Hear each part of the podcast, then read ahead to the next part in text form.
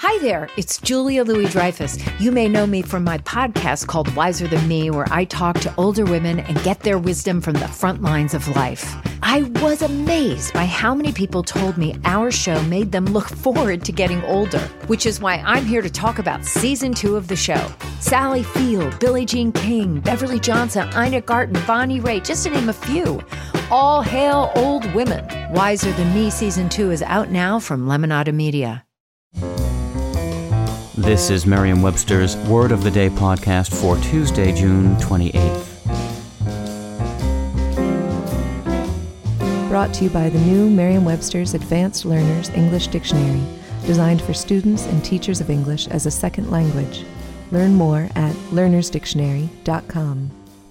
The word of the day for June 28th is amanuensis, spelled A-M-A-N-U-E-N-S-I-S. Amanuensis is a noun that means one employed to write from dictation or to copy manuscript. Here's the word used from Frances W. K's 2011 book, Goodlands: A Meditation and History on the Great Plains.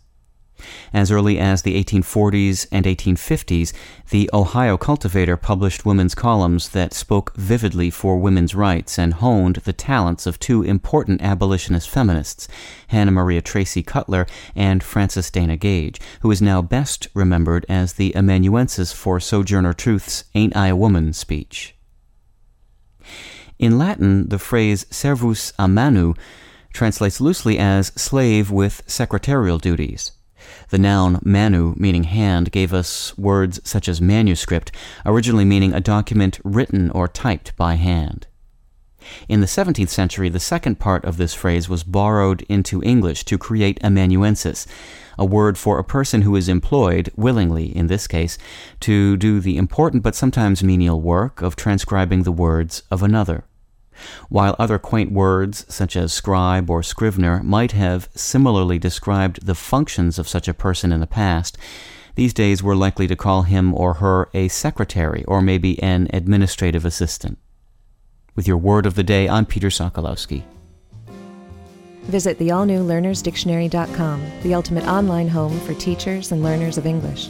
A free online dictionary, audio pronunciations, custom study lists, and interactive exercises are available now at learnersdictionary.com.